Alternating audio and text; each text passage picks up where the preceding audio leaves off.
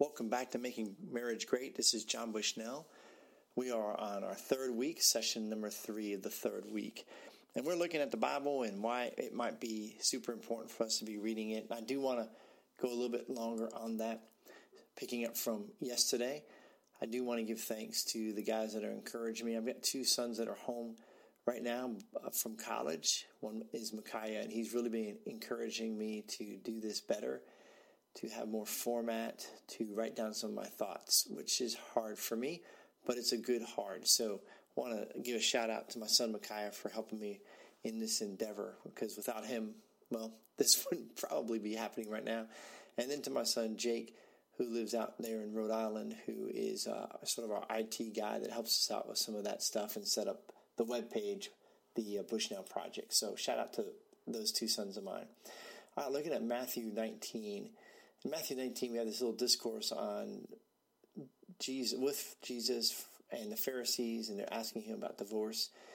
And he quotes a little bit from Genesis that for this reason, a man and a wife should leave, or a man and a woman should leave their mother and father and cling to themselves. And he talks about this being from God. But yet we know that God didn't actually physically write this. So I bring this up that some people, skeptics, would say, well, that was just written by man. And they're right. You know, anywhere from 1900 to 3,500 years ago is when the Bible was written. So you could say it was started about 3,500 years or about 3,000 years after the story it relates to us started. Uh, and then was completed for the most part about 1900 years ago. So that's a pretty big span of time and that it was written by men, but it was God breathed according to Jesus. And we see that again in 2 Timothy 3.16, where Paul is writing to Timothy about God's word, how it's sharper than any two-edged sword, and God breathed. We also see in 2 Peter chapter 3 where Peter is relating to the church, hey, this second letter I've written to you that we are writing out or writing to you or saying to you, completing what Jesus started and what Jesus said to us that I'm uh, the work is not done, but when the Spirit comes to you, He will tell you what to say. And Hebrews four twelve also talks to us about God's word and how um, how powerful it is. So you know, if you were just uh, sitting there and wondering, okay, well, do I really want to read this? And I would encourage you write down Second Timothy three sixteen and read that, and Second Peter three verses one and two.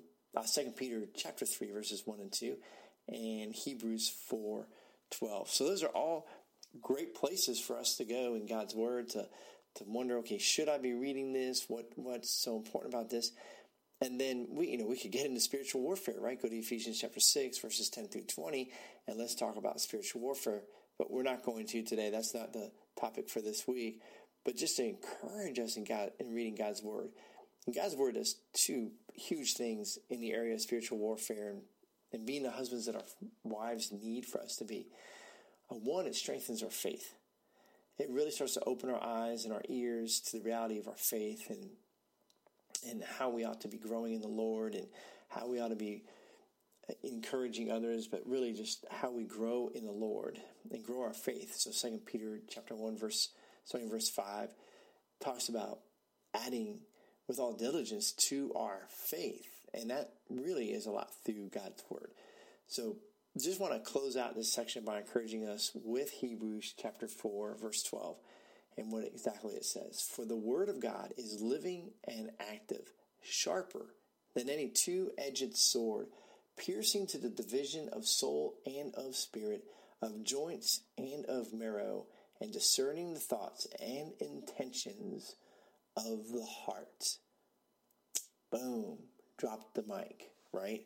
Hey, God bless you guys. Hope you're reading God's Word. Hope this is encouraging you to do just that. God bless.